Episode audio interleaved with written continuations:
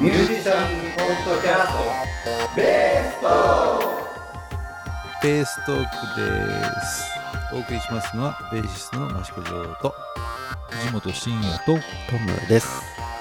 はいよろしくお願いしよますろしくお願いしま。す。はいベーストークですね、えーはいこの番組はベースのことや、えーそれにまつわる雑談をお送りしている番組ですはい。前回のねトークでね言い忘れてたのがねうん。あれですよ。T スクエアのはい。安藤さん脱退です、あ、あちょっと遅くなりましたけど どうなんですか？いや、あれは。安藤さんが抜けたら T スクエアではないんじゃないかという。うん。伊藤武史が抜けた時もねかなり衝撃でしたけど。まあでも安藤さん残ってるからねってことである意味こう安藤さんのバンドっていう感じそうですね。してましたけどね。お父さんがリーダーのはずですけど、うんですよね。どうなんだろー えあの全然詳しくないんですけど、うね、はい、今元のメンバーのさんはもな初めは何人で今何人いらっしゃるんですか？一番だってオリジナルメンバーはだってとっくにないもんね。そうですね。スクエアはあのメンバーがすすごくかなり入れ替わって、もう初代のメンバーとか私はよく知り合いですけど、初代、まあ、安藤さんと伊藤さんはまあ不動として、うん。うんうん、初代のベーシストは田中豊之さんってことですか？いや、初代ではないか。ったそのその前がいる検索しましょう。お願いします 画面がねたくさんあるから。なもうそれぐらいそれぐらい歴史のあるバンドってことだもんね。えじゃあそのずっと初代からうん。いらっしゃる方は、がその安藤さんだけでしょ。だけ、伊藤武さんも最初からいたんじゃないですか？でも伊藤さんはだって途中で抜けてるから。ああ、抜けてはいるけど、でも、今戻ってきて。デビュー、デビュー、で今いいらっしゃるんですか？伊藤さんは。いると思います。思います。思います。今あの今後は伊藤さんとあの坂東さんがうん。2人でがメインになってやっていくよっていうことですね。うんうんうんあすすごいですね、これ今、ウィキで見ましたけど、初代は、ウィキペディアの一番最初は安藤さん、えー、とこの表からいくと4人編成になってるへで、えー、多分あ、でもこれアルバムが、あそれは多分アマチュア時代ですね。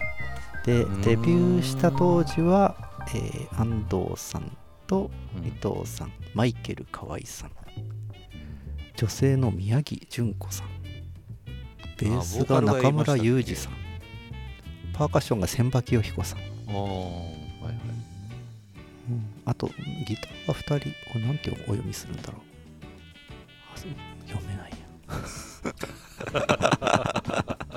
すいません。デデビュー何年ですか？デビューがね、1978年ですね。うわーすげえな。私が10歳の時だ。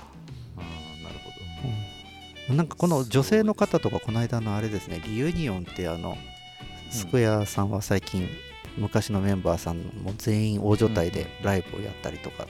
ど。うんうん。でワウワウとか。あその時に出たんですか？あ女性の方もいましたね。総勢十何人かでこうオーケストラみたいな感じでライブやってましたけど。すごいっすね。田中豊之さんは2代目ベーシストですね。なるほど。久米大作さんとか青山純さんとか。うんうんうんうんまあ、私が知ってるのは伊藤さん安藤さん伊藤さん、うん。長谷部徹さん泉弘隆さんの田中豊之さんっていうこの5人のメンバーの時にうん。聞き始めましたね、スクエアは。ああ僕はそのメンバーで聞いてないんですよね最初はね。でその後ですよね。はい。だからストーさんとのりたけさんが入ったぐらいから聞いてるのかな、そうそうですよね。私うん、もアドベンチャー以降ですよね多分ねアルバムでいうと、アドベンチャーズの時はまだ田中さん、うん。長谷部さんですね。スポーツっていうアルバムの時にのりたけさんが入ってきて、あその後に、はい、その次にうん。トゥルース。トゥルースで入ってトゥルースからあ須藤さんが加入ですね。ね。いきなりスクエアトークから。うん。スクエア小僧でしたからね、うんどっちかっていうと。はいいやー聞きましたよスクエアは。でライブとかは本当ね何回も見に行ったし安藤さんが一番やっぱね目立ってはいないんですけど目立っていい味出してるなと思ってますね、うん、安藤さんみたいなギターの音ってなかなか出せないですよね。あギタリストじゃないですけどあの音はなかなか出すの難しいんじゃないやなんかすごくこう安藤さんのギターはシルクのようなというかこううんすべすべしてるみたいなこうななんとなく私は感覚的に。もうノロさんのギターはもうなんかこうスルスルしてなくてこう赤鳥みたいになのあるじゃないですか。ゴシゴシゴシってこうああザさラザラしてる 安藤さんはこうサラサラっていう感じなんですけど。どえなるほど、ね、なんかそういうイメージがねありました。本当 F1 っぽい音ですよね。安藤さんの音ね。こういう音ってよくわかんない。F1 のようなフェラーリのような音音ですか？上品な音というかね。歪んでんだけど上品な音そうですね。なんかうん音ですよね。だからカシオペアの野呂さんの方がロックっぽい音はしますよね普通にね。荒っぽい感じがしますよね。フュージョン系の中では荒っぽい方かな、うん、ロックギターの方はもっとね随分雑な音がしますからね。ねロックとも違うんですよねあの人の音は。ちょっとこうイレギュラーな音が本当に私は好きだったのかもしれないですね。なんとなくこうこの人しか出ない的な、うん。まあカシオペアとかスクエアなんかもやっぱその極みみたいなところがあるじゃないですかもなうなんか聞くと、あこれスクエアじゃんっていうのが。そうですね安藤さんも結構そのギターなんかもね結構いろんな種類のギター使うけど何のギター使ってても同じような音する。ああ確かに。そうですね。野呂さんなんかね結構自分のモデル使ってねそうですね。自分の音ですっていう感じの音で、独特な音を出してましたけどね。ベーストークとか言いながらなんか結構私ギターの音が好きなんですよ その聞くの聞くのは結構なんか好きなベーシストっていうよりもうん。結構こうスティーブ・ルカさんのギターが好きだったりとかですね。ギターがかっこいいバンドが好きなんですよね。こんないきなりうん。ベーストークなのに。そういう傾向があります。自己分析すると、うんうん。うんうん、うん。ギターいいですよね。でも全然弾けなくてねあのベーシストなのにギターとかサラサラって弾く人いるじゃないですか。うん。いや俺全然そういう人は知らない。えトムさんはギターはチャレンジしたことあるんですか？あでギター欲しいなっつってギター1本一応持ってるんですけど。うん。でたまに練習するんですけどこうやっぱ指が痛くてですね。うん。あ弦が細くて。弦が細くって。あ の何日間かあちょっとギターやっぱり毎日練習しないと上手にならないなって言ってそれこそ本当に三日坊主って3日ぐらいやると、ギター練習するんだったらベースは練習しないとダメだぞと。うん。でわなんか何何度もあの挫折して 今も、うん。はい、横に置いてありますけどギター。なかなかね弾けないですね。あの上の4本だったらそこそこ弾けるんですけどね。ね2本違うんですもんねチューニングはね下の2本をどうやって扱ったらいいんだっていう。うん。ジョーさん家にも後ろにギターがあるじゃないありますね。あれは弾いてるの？弾いてない。もうなんかフレットとかちっちゃくて弾けないよね。本当ね音がねプチプチ言っちゃうね。ちゃんと出ないよ。そう。うんあれどうやって弾いてんだろうと思う。指開かないしね。本当ですよね。弦ギターはややめましょう。ベースでギターっぽい音出せばいいじゃないですかめんどくさい ギターやんなさい。みたいなそうそうそうそう。ベーストークですから、はい、ベースの話をしなきゃいけないそんなね安藤さんの脱退の話ですよね。何でしたっけ？体力的ななんとかとかっていう理由でしたっけ？何でしたっまあいろんなこと言ってましたけどもう毎年アルバム作ってツアーやってっていうのが見えちゃったんじゃないですか？見えちゃううんまあ、今年もアルバム作って曲を覚えてライブツアーしてっていうそういう1年がちょっとしんどいなみたいな。なんかそんなことを言ってましたよね。け毎年1枚出してたんですか？うんなんか最近でもうん出てましたよ。そんなペースですよね、うん。すごいですよね。すうんごいですよね。本当にすごい。毎年ニューアルバム引っ提げてツアーやってっていうことでしょ、まあよくすごい続けてますよねルーティンになってきちゃうとね、うん。あある意味つまんないからっていう。曲は安藤さんが作るんですか？で結構安藤さんが作るのは半分ぐらいは作ってたんじゃないかな、え初期の頃はねほとんどが多分安藤さん、うん。ああでも泉さんとかが入ってきてから結構泉さんそうですね。比率とかね泉さんも多かったかな。多かったかもしれないですね、安藤泉伊藤武史の順で多かったかなでだんだんね須藤満も作るようになってきてっていう、でもああのバンドさんとかも多分曲作られるんですよね。ドラムのバンドさんね、ー、えうん。もうその辺になってからもう全くご無沙汰。で 全員いなくなっても誰かしら引き継いでいくんでしょうねもう。きっとね。ドラえもんが続いていくみたいなじゃあやっぱこれはやっぱり状態じゃない3代目うん。T スクエア4代目 j ソ o ルブラザーズみたいな。そうそうそうそうそういう感じ。そういうつうか j o l b r o t h e r s って T スクエアのファンクラブの名前がジャパニーズソウルブラザーズですそうそうねそう。へー j s o u l b r o t h e r s って聞いた時あパクってるな。ああそうかそうか。確かにそう言われればそうですね。でそういう名前の曲もあってね、ありますね。ー。それがねアルバムになんないの。うん。そソロのライブでしかやんないんですソロの掛け合いのねそうそうそうそうそう。曲ですね。長いベースソロがあってね、でライブでしか聴けなくてやっとなんかライブアルバムでやっと入ってね。伊藤武史が辞めて本田正人が入る時のアルバムで2枚組のプラスおまけのとこにジャパニーズソウルブラザーズ1曲だけ入ったやつが初回特典かなんかであったんですよ。えいやちょっとリンクを貼っときましょうかじゃ もしかしたらもしかしたらちょっと嘘かもしれないけどそれぐらいライブでしか聴けない曲っていう感じがしました、えー。あ確かに確かに。いやこんなに T スクエアが好きなのバレてしまう。ですが、バレていいじゃないですか。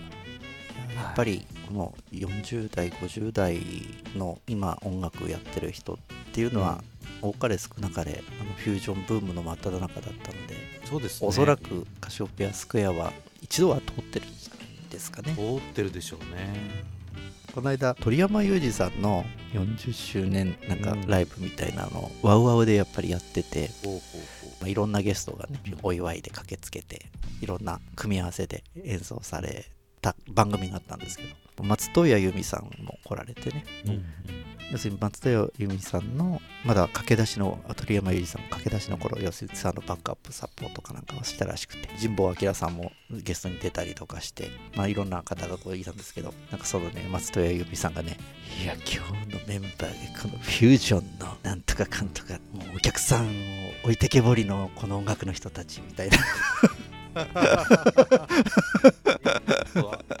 ああおお客様置いてけぼりっていうのは。あそう感じるんだなってやっぱそういうね歌物の人たちからすると、うん。ああ、うん。そういう風に見えるんだなと思って。まあ自分も置いてけぼりだったんじゃない？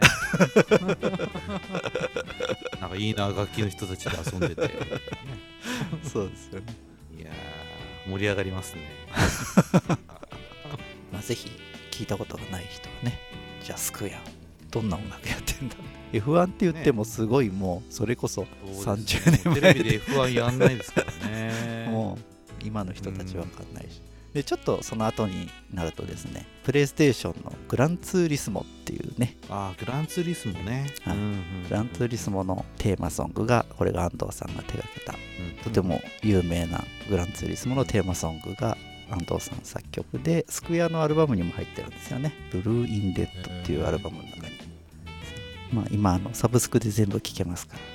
ティースケそうでしたっけ？聴けます聴けます。もう今の何？今度「フライフライフライ」っていうのが今度来月あたりに出るんですけど。うん。それはちょっとまだですけどもう去年の AI ファクトリーまで全部聴けますよ。どこのサブスクですか？あ Apple Music で。ああそうなんだ。えむか昔のやつも？も昔のはどこまで聴けるのかな？最近のは聴けますね。う一回見てみようかな。ぜひじゃあ皆さんスクエアを聴きましょうですよドライブとかするときねとかね、うん。うんなんか季節とか風景とかに合いますよねあの人たちの曲はね、今サポートなさってる田中慎吾さんはゆかりのベーシストなんですか？藤本先生。そうそうそう、うん。あのなんか言ってたね。もうけどずいぶんもうずっと会ってないですけど。同じところで弾いてた 同じところで弾いてた。すそう。ごいあと今やってるう音楽教室うんはススクエアに入るツアーで忙しくなるから誰か暇なベースはいないかで回ってきたもしかしたらじゃあその時に藤本先生が選ばれた可能性もあるん。ですねないないねそうそうそうそうもう本当に会っても全然連絡も取ってないんですけどあの頭が上がらないです。本当にもうおかげであの生活できてますって感じでね。あれ年とかは同じぐらいの年なんですか？田中うんとね僕よりちょっと下だった気がするけどな、うーん。うん、いやすごい上上手でしたよ本当に。うん。うん。素晴らしいこの間米沢美久さんのサポートとかもなさってましたよね。あなんか一緒にやってるっぽいですね。あの私多分配信ライブかなんかで小川さんがギターでベースが田中慎吾さんでドラムが千里ちゃんで。うん。なんか見見ましたね。ね千里ちゃんもすごいっすよね。ね宇都宮に来たことがあって見ましたけど。いやーすごかったな、いやーまた来てほしいですね。ぜひ。そうですね なんとなくこう近くにいるような遠くにいるようなって感じのところに我々もえーまたお近づきになれるように頑張っていきたいと思いますが。うんぜひぜひ。本当よ、うん、そうそうそう。あやかりたいあやかりたい。あああやかりたいね そういえば「オーメンズ・オブ・ラブ」っていう曲はこれは誰？あスクエアさん、うん。今ねで本当ね僕全然そのスクエアさん知らないんですけどうん。今ちょっといろいろ事情いろいろありましてほ今ね「オーメンズ・オブ・ラブ」とね吹奏楽バージョンをね気合で打ち込んでる。打ち込んでる。打ち込んでる。そう打ち込みをやってる。演奏じゃなくてそうそうそうそう。生徒用にっていうか？じゃなくて？そうそうそうそうそう。うーん。あタイムリーだ。タイムリーではない。イントロ聞いておーっていう曲のトップ10に入りますね。オープンズ・オブ・ラブはね。おー来た来た来たっていう。ねまあそうですね。あの何？初めゆっくりなの？なんかその吹奏楽のやつは初めゆっくりなんだけど、ね、そうちょっとイントロがふわーっとしててでだんだんゴーってくるっていうね吹奏楽だとね宝島とかやりますよね。えーそれもうスクエアさんなの？うんスクエア。うん。ああ結構ね宝島っていう曲がやっぱね16バリバリの曲なんですよ。はいはい。ちょっと正直言うと吹奏楽でやってる感じの宝島はちょっともっさりしてる。うん。本家の宝島はもっと16ピタピタでもう裏でピシピシ決める感じのツタツタって感じのねやつなんだけどやっぱ吹奏楽だとみんなでね合奏するじゃない？うんちょっとなんか8ビートかなみたいな感じなんですけど、うん。ぜひ好きな方はね原曲も聴いて感じがします。ねすごいですね。あの吹奏楽やってる人は、ああ宝島って原曲があるんだみたいなことを言ってる人もいますもんね。いるでしょうね。スクエアの存在を知らなくて、うん。私は逆に吹奏楽バージョンってあんまり聞いたことないですけど。うん吹奏楽系の子が入ってくると宝島の相談をされます、宝島の相談。うん、相談されるんですけど ベースラインがちょっと違うんですよ。お吹奏楽用のベースラインになっていて、まあ、それでも結構タイミングよく弾かないとやっぱりノリは出ないんですけどオリジナルはこうなんだよねとか言いながらやったりしますね、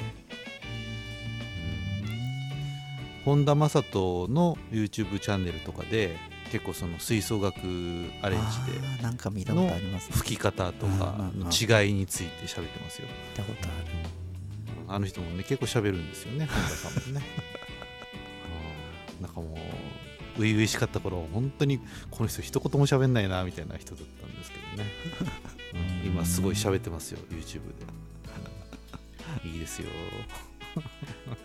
ちなみに「オーメンズ・オブ・ラブ」も宝島も泉さんの作曲ってあああさすがそう今ね今ねその譜面をちょっとねちらっとこう見てたらね、うん。書いてそう泉さんが作曲した曲ですって書いてある。そうなんです。92年にリリースされた。うん。うん安藤さんがメロディーメーカうんーだったのに、泉さんの登場で泉勢力がこう非常に台頭した。うん。対等してだか時期ですかね。らピアノでメロディー取るっていうね感じのね、泉さんもかっこいいですよね。キーボードがかっこいいなって思ったのは泉さんかなって初めてはますよ、なんかソロとかもなんかね安藤さんでもない伊藤武史でもないような何とも言えないかっこいいことを弾いてるというか。うん。いいですね。まあたまに。あ主にねしゃべるしゃべる担当ですよね泉さんはね。もうフュージョンバンドはキーボードがしゃべるんだみたいなねそれそれ決まってましたね。えカシオペアだと向谷さんがしゃべるっていうね。そういう業界のかうん慣例があったんで。そうそうそうそうそう。安藤さん本当にしゃべんないですもんね。えうん。喋らないし動かないっていうね。そうそう喋らないし動かない。控えめというかね。いや。抜け出ない。抜け出れません抜け出ない。それぐらいなんか聞き込んだなっていうバンドというか僕の中ではかなり大きな最近は聞いてませんでした。が、うん、抜けちゃうっていうとえって思いますよね。ファイルが消えた話でもしとく？初めにしとけばよかったから。そうだね。デジタルってのはそこら辺が難しいよね。一瞬でないものはないってなっちゃう。からね、うん本当本当。もう復旧不可みたいさごごあれですか？結局ゴミ箱に入らないで消えちゃったってことなんですか、なゴミ箱にね多分入ってたと思うんですよ。入ってたけど、ね僕のやつもうとにかくねうん。あの容量がたん動かなくなっちゃうからどんどんどんどんいらないのはもう削除して再起動してってやってて。あー。なるほどなるほど、でこれなんだろうなと思いつつも空にポッとしてしまったのがあってうんうんうんいざ開こうと思ったらファイルがありませんみたいな。うんなるほどね。ガーン でまあトムさんが撮っていてくれたとそうです今回はとりあえず取っときました。保険ありがとうございます、ねありがとうございます。私もだいぶお世話になりましたけど。本当にね辛いっす。ねなんか調べたらタイムマシーンっていうのがあるのね。タイムマシンバックアップね。そうそうそうそう、うん。あれやってます？外付けのハードディスクがないとダメなんじゃない？ダメってことね。iCloud にはいかいないのかねすぐね。iCloud でやるやれることもあんのかな？わかんわかんないけど iCloud だってそれなりの容量ないとできないでしょ？うんでそれなりに1テラ2テラぐらいのパソコンの容量より大きいようなものを持ってないと外部に。でそこにタイムマシンでバックアップしといて何ぞの時はそこで戻すっていうね。 Apple One っていうのが何ヶ月か前に始まったですね。 Apple One。私確かそれ入ったと思うんだよなめっちゃ安かったんで。えなんすか？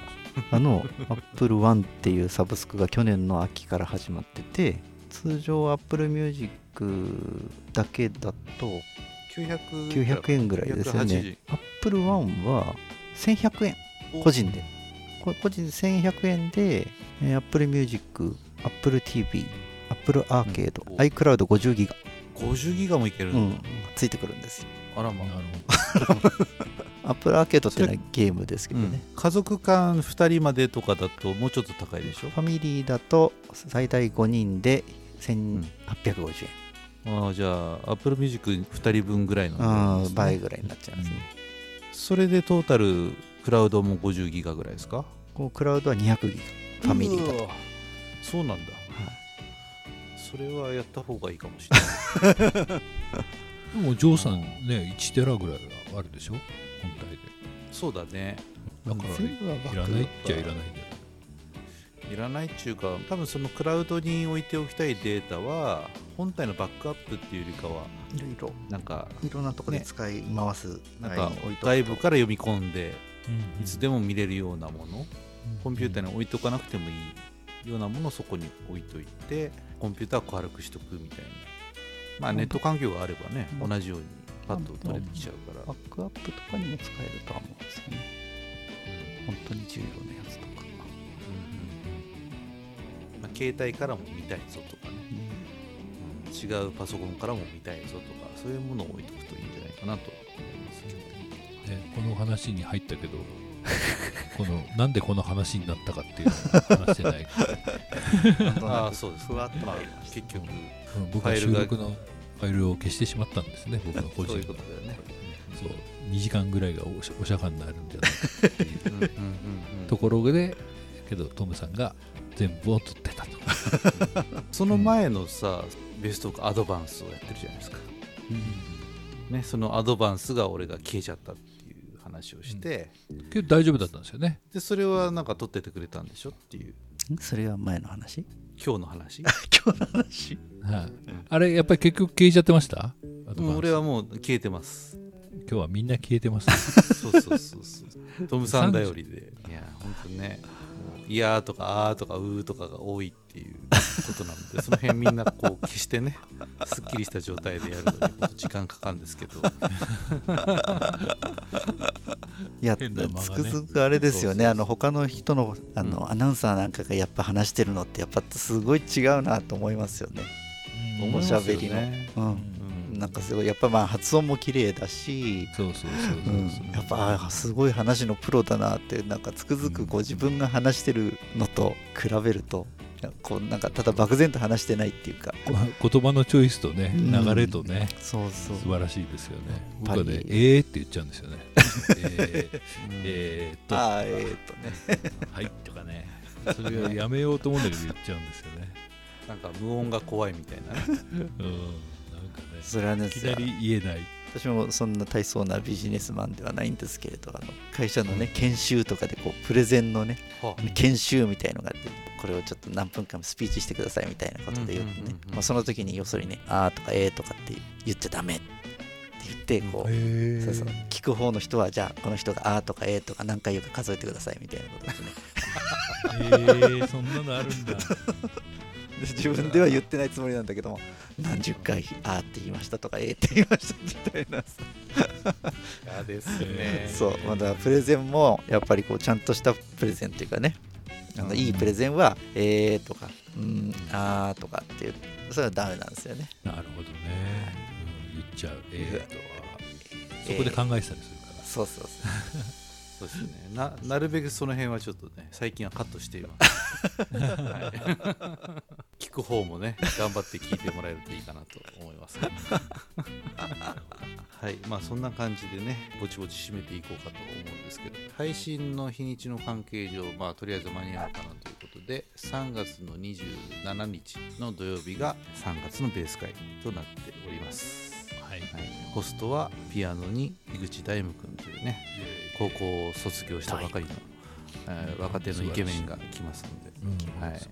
気になる人はチェックしてもらえるといいかなと思います。ドラムがいないのでドラマーが来るとずっと叩いててもいいよみたいなことになると思います、はい。まあ、相変わらずベースの人はね広く募集してますがベース以外の楽器の人もたくさん来てくれるとたくさん弾けますのでぜひよろしくお願いします、はい。予約はもういらないの？まあ予約するほど盛況ではないかなと思うので、はい。わはい。かりました。まあもしもぐわっと入ってしまったらここから先はごめんっていうことで、まあ、入場断ることはあるかもしれませんが、なるほど、はい。はい、消毒と検温でそうですね。対応しておりますって感じかね、あんまり予約予約っていうとね尻込みしちゃうと思うので、なるはい、来てくれる方は連絡くれると一応カウントして優先的に入れるようにはしますので。こちら毎回ね何人来るかなってもう。ねえもう来ないかななんてね。そうそうそうそう。ドキドキしてる。このご時世だからね。なかなかね、来るよって言ってくれると結構励みになりますので、はい、その辺は連絡いただけるとありがたいです。はい、ベーストークアドバンスというのをやってます。今はウォーキングベースの作り方というのが一段落しましてですね、コントラバスの教則本、シマンドルについて話しております。聞いたことない人はですね、何のこっちゃと思うんですが、エレキベースとコントラバスの楽器の違いはあるんですが、コントラバスの基礎をエレキベースでやってみようということですね手元を見ないで自由に弾きたいとか音符がタブ譜ではなくて五線譜読めるようになりたいとかそういう人はですねこの話を聞いてもらうと非常にためになるかなと思いますのでぜひ興味のある方は買ってみてください。それの説明をしているのが聞き放題プランで聴けるベーストークプラスというのがありますのでそちらの方でもうちょっと詳しく内容の方を喋っております、ピンときた方はですねこちらの方ぜひお願いします。あのオーディオブックさんの方のコンテンツが非常にこここのところ爆発的に大きくなってるせいでですねサーバーが非常に混み合ってるということで、この配信をする頃にそのシマンド流が配信できるかどうかがちょっと微妙な感じになると思うので。なるほど。はい、そうですね Facebook ページ等であの配信開始した時には配信しましたよっていうのを告知をしたいと思いますのでですね。まあ1週間2週間ぐらいそうですね。ずれちゃうかもしちょれない。っとタイムラグが発生する可能性があるのでそんなちょっと時間が空いた時にはですねぜひまとめ販売の方を聞いてもらうとですね、うん。12回分だいたい7時間半ぐらいの音声が入ったものが技能編と音楽理論編の方が売ってますのでそれが今なら2000円税別ということで売ってますのでぜひよろしくお願いします。着実にちょっとずつ売れてるのかなという感じなんですがえ買ってもらった方はですねぜひこちらの方にご一報いただけると自由に質問を受け付けますのでここの部分がよくわからなかったとかついでにこれはどうなってるんだとか聞いてもらえれば、えー答えれる範囲で答えたいと思いますのでぜひそちらもご利用くださいと思います。はい。はい、ということでこの後はベーストークプラスをプランの方で聞いてくださいと思いますはいお送りしましたのはベーシストの益子城と藤本慎也とトムでしたありがとうございました